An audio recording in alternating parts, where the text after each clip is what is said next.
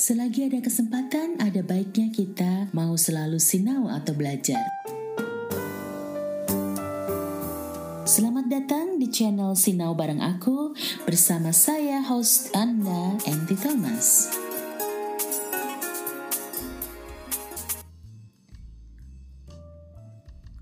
Orang sering bertanya-tanya tentang apa sih yang harus dilakukan untuk jadi sukses?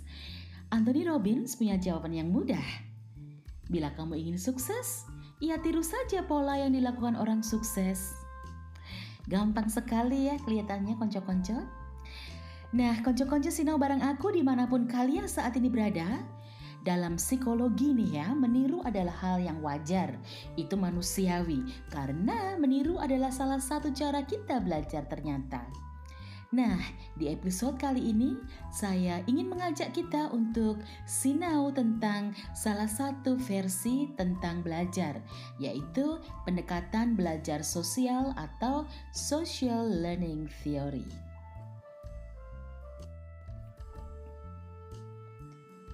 Apa sih sebenarnya teori pembelajaran sosial itu?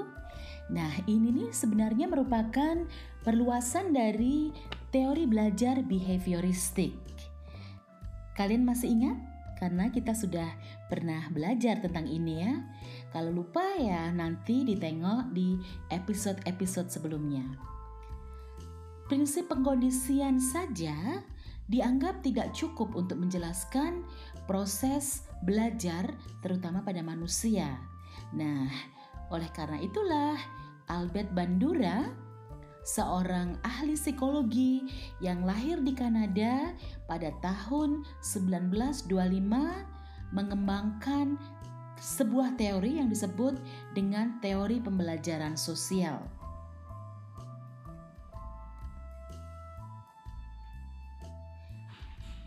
Jadi teori dari Bandura, teori Bandura ini adalah salah satu konsep dalam aliran behaviorisme yang menekankan pada komponen kognitif dari pemikiran, pemahaman, dan evaluasi. Karena menurut Bandura, orang belajar melalui pengalaman langsung atau pengamatan dengan cara mencontoh model yang diamati.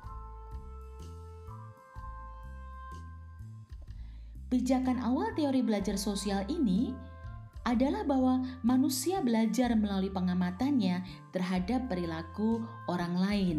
Jadi, meskipun classical dan operant conditioning dalam hal-hal tertentu masih dianggap oleh Bandura sebagai tipe penting dari belajar, namun orang belajar tentang sebagian besar apa yang ia ketahui melalui observasi atau pengamatan. Dan menurut Bandura, belajar melalui pengamatan itu berbeda dari classical dan operant conditioning karena tidak membutuhkan pengalaman personal langsung dengan stimuli, penguatan kembali maupun hukuman. Belajar melalui pengamatan secara sederhana melibatkan pengamatan perilaku orang lain yang disebut model dan kemudian meniru atau imitate perilaku model tersebut.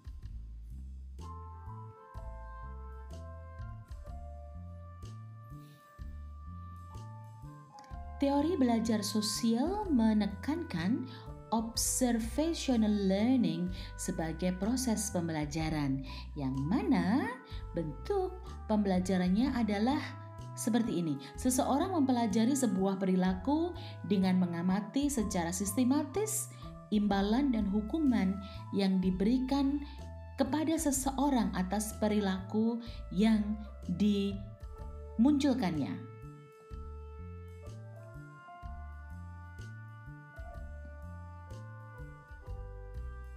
Jadi belajar secara pengamatan atau observational adalah belajar di mana kita mengamati dan meniru perilaku orang lain. Karena ternyata meniru orang lain juga berperan penting dalam proses belajar manusia menurut Bandura. Proses mengamati dan mengimitasi atau meniru perilaku spesifik disebut sebagai modeling.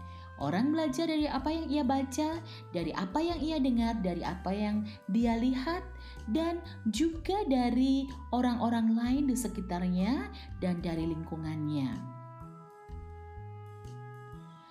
Sebagai contoh ya, anak yang merokok, suka merokok karena lingkungan di sekitarnya juga mengizinkan itu untuk terjadi. Dia tumbuh besar di lingkungan para perokok. Jadi merokok tidak dianggap sesuatu yang buruk. Anak yang suka membaca karena melihat orang tuanya atau saudara-saudaranya juga meluangkan waktu untuk membaca.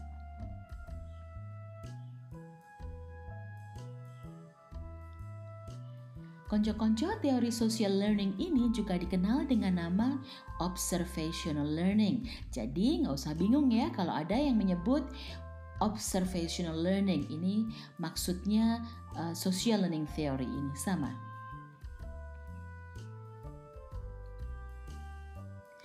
Nah, kita akan sedikit mengingat teori-teori belajar yang lainnya.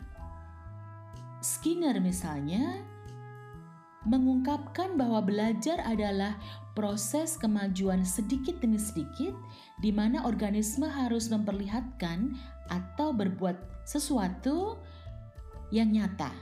Tetapi menurut Bandura, dalam konteks situasi sosial ternyata orang bisa belajar juga lebih cepat hanya dengan mengamati atau melihat tingkah laku orang lain. Jadi tidak usah ikut berpartisipasi di dalamnya. Lebih jauh, Bandura menyatakan bahwa perilaku yang kita lakukan itu sebenarnya telah kita pelajari. Jadi, apa yang kita lakukan ini adalah hasil belajar dari mengamati orang lain. Kita pasti sudah melihat model yang melakukan tindakan tersebut model yang ada di sekitar kita, misalnya orang tua, guru, teman sebaya, ataupun tokoh-tokoh yang ada dalam tontonan televisi atau film. Untuk membuktikan teorinya, Bandura melakukan sebuah penelitian yang sangat menarik. Dia menempatkan sekelompok anak kecil berusia 4 tahun ke dalam tiga ruangan yang berbeda. Nah, di dalam ruangan itu, anak-anak diperlihatkan satu film yang sama, hanya dengan ending yang berbeda. Film yang diperlihatkan ini adalah seorang anak laki-laki yang cukup agresif. Ia mengambil sebuah boneka bobo, kemudian memukul boneka tersebut, bahkan berteriak, meneriaki, dan membentak boneka tersebut. Di sini endingnya yang berbeda. Pada kelompok pertama, film diakhiri dengan seorang dewasa yang memuji anak laki-laki yang agresif tadi. Dan bukan hanya memujinya, bahkan si anak yang berperan sebagai model anak yang agresif itu diberi hadiah-hadiah berupa makanan atau minuman. Sekarang kita beralih ke ruangan yang kedua. Ruangan yang kedua, filmnya diakhiri dengan anak yang agresif tadi memperoleh perlakuan yang sebaliknya. Dia dimarahin dan juga disuruh keluar dari ruangan. Tidak boleh bermain dengan boneka bubu itu lagi. Jadi ada hukuman di sini. Sedangkan kita bergeser ke ruangan yang ketiga dengan film yang sama tetapi anak yang agresif itu tidak memperoleh reaksi atau perlakuan apa pun atas perbuatan-perbuatan agresifnya. Jadi kita bedakan ya, yang pertama diberi hadiah, yang kedua dihukum, yang ketiga dibiarkan saja. Nah, kita akan lihat sekarang. Segera sudah film selesai diputar, Lalu anak-anak diminta masuk kembali ke ruangan bermain bersama-sama, di mana di situ terdapat boneka dan alat-alat permainan yang lain, dan mereka diamati melalui kaca yang tembus searah dari ruangan lain. Hasil pengamatannya seperti ini, konco-konco. Anak-anak yang melihat film yang kedua, di mana anak yang agresif tadi karena memukul-mukul boneka diberi hukuman ternyata memperlihatkan peniruan yang paling sedikit dibandingkan dengan kelompok satu dan kelompok yang ketiga. Pada kedua kelompok yang lain, yaitu kelompok satu dan tiga, tidak jelas ada perbedaannya. Jadi, mereka bahkan melakukan tindakan yang lebih agresif di dalam ruangan itu sesudah menonton film yang mereka tonton. Dari penelitian ini ditemukan bahwa ternyata hukuman melalui pengamatan atau Bandura mengistilahkannya sebagai vicarious punishment mengurangi peniruan terhadap perbuatan yang agresif. Anak di kelompok kedua melihat bahwa tindakan agresif akan melakukan akan mendatangkan hukuman. Dan walaupun hukuman itu tidak ditimpakan kepada mereka secara langsung, tetapi mereka sudah mengamati bahwa tindakan agresif akan berakhir dengan hukuman. Maka mereka cenderung untuk tidak meniru perbuatan agresif itu. Nah, sesudah itu anak-anak disuruh masuk kembali ke ruangan yang lain. Kemudian mereka diberi sebuah tawaran diiming-iming. Ayo, siapa yang bisa begini melakukan tindakan tertentu, nanti akan diberi hadiah, minuman, dan gambar-gambar yang menarik. Nah, ternyata semua anak tertarik dengan hadiah yang ditawarkan, termasuk kelompok anak dari kelompok yang kedua di mana dia melihat ada hukuman itu ya. Mereka ternyata bisa memperlihatkan tingkah laku yang sama sebagai hasil meniru dari film yang telah mereka saksikan. Kalau di ruangan yang pertama tadi, mereka tidak mau meniru, tetapi karena ada imbalan di ruangan lain, mereka akhirnya ikut juga dengan iming-iming hadiah yang ditawarkan. Jadi di sini bisa disimpulkan bahwa di kelompok kedua anak-anak itu sebenarnya telah belajar, tetapi mereka terhambat untuk mempertunjukkan tingkah laku yang baru dilihatnya, meskipun ia sebenarnya sudah bisa meniru, dan ternyata kalau mau, mereka bisa mengulang perbuatan yang telah dipelajarinya tadi, atau perilaku yang telah dipelajarinya tadi.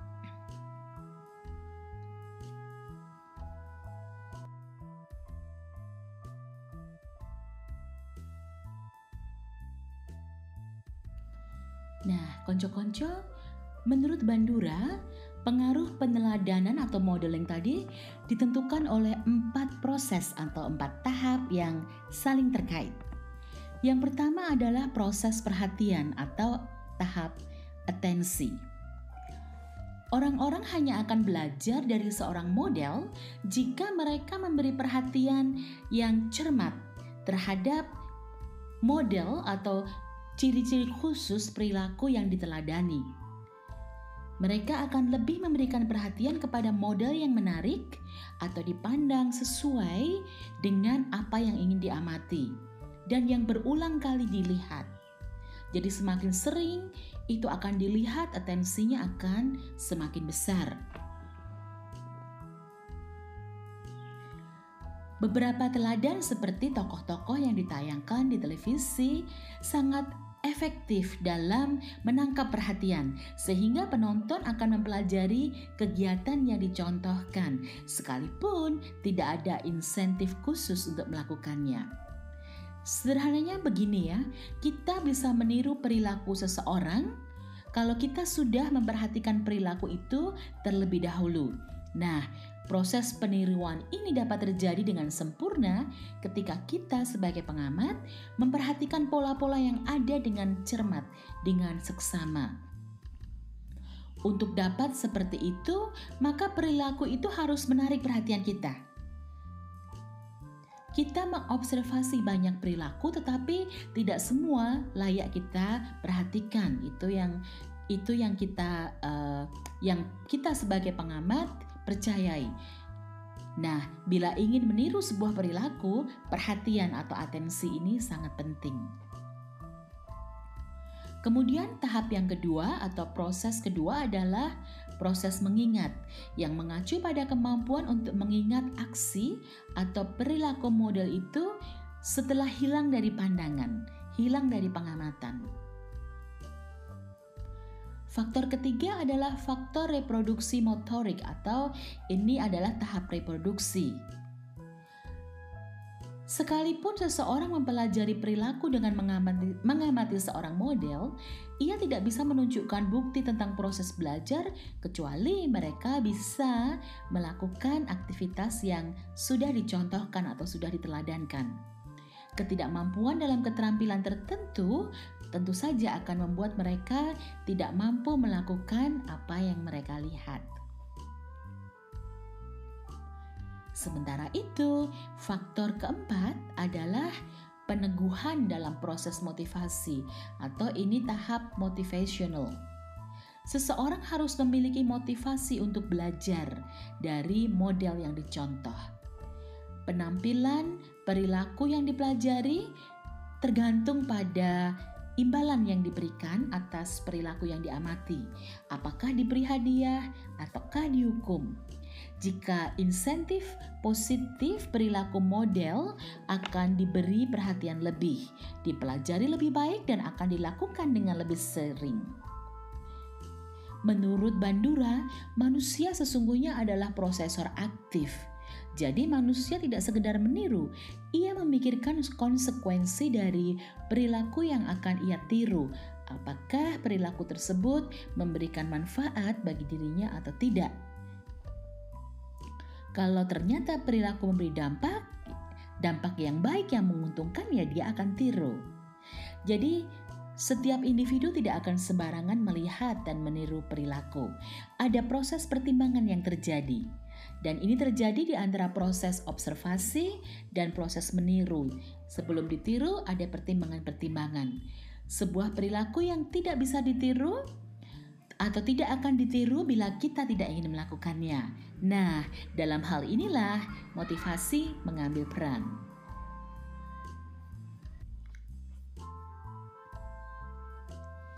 Peniruan model atau observasi yang dilakukan telah dipandang sebagai cara belajar yang cepat.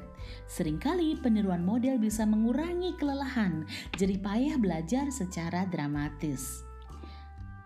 Namun Peniruan model ini juga dianggap bertanggung jawab atas dipelajarinya respon yang tidak masuk akal atau munculnya ketakutan-ketakutan. Diduga banyak anak menjadi takut terhadap anjing atau binatang lain bukan karena mereka pernah mengalami pengalaman aversif dengan binatang itu, melainkan karena mereka telah mengamati sikap orang tuanya atau orang lain yang menunjukkan ketakutan terhadap binatang-binatang tertentu. Ini cukup menarik ternyata ya teori belajar sosial ini. Dasar utama konsep-konsep dan teori belajar sosial dikemukakan oleh Bandura adalah pengaruh lingkungan sosial sangat penting bagi seluruh perkembangan kepribadian anak di mana anak-anak mempelajari sesuatu dari lingkungan sosialnya.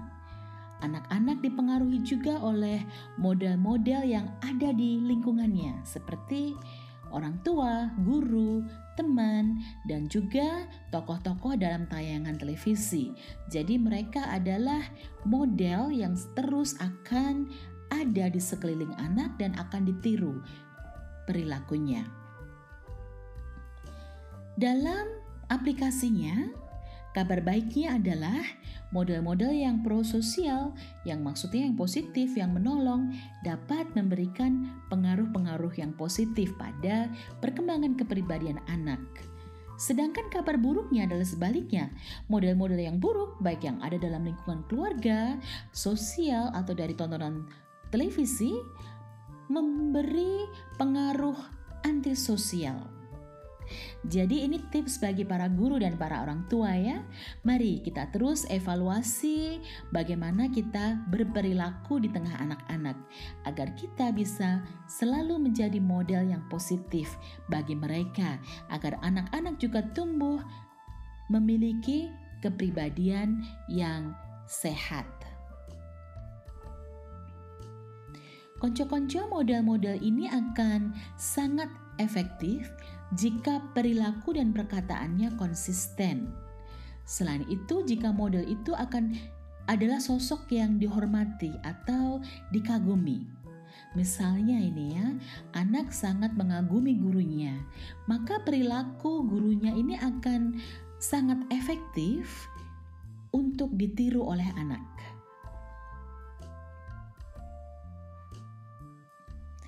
Nah, Bandura juga menekankan bahwa penguatan atau reinforcement dan hukuman atau punishment mempengaruhi juga proses imitasi model.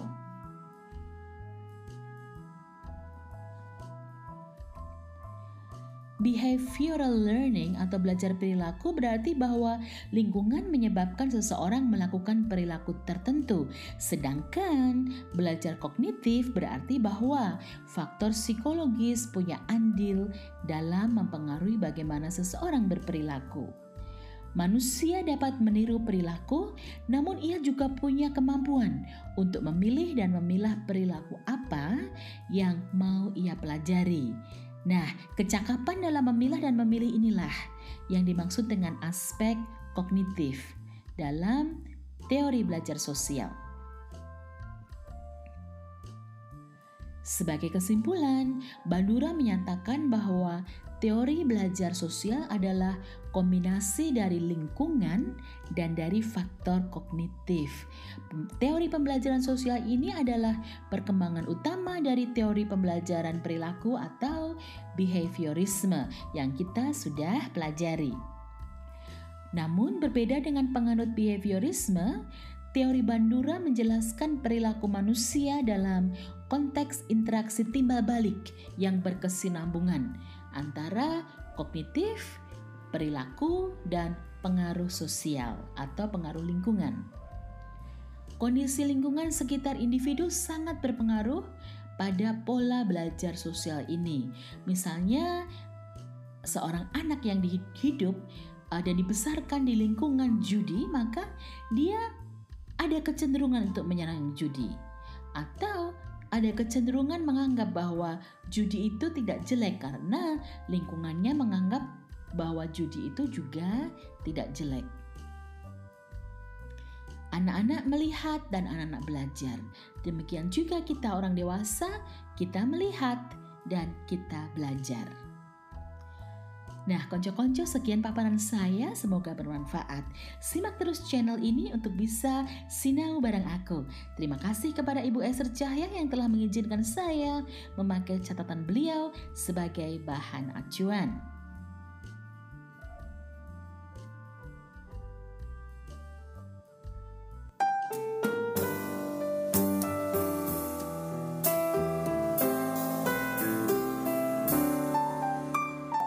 Bersama saya Inti Thomas. Terima kasih dan sampai jumpa di episode Sinau bareng aku selanjutnya. Bye bye for now.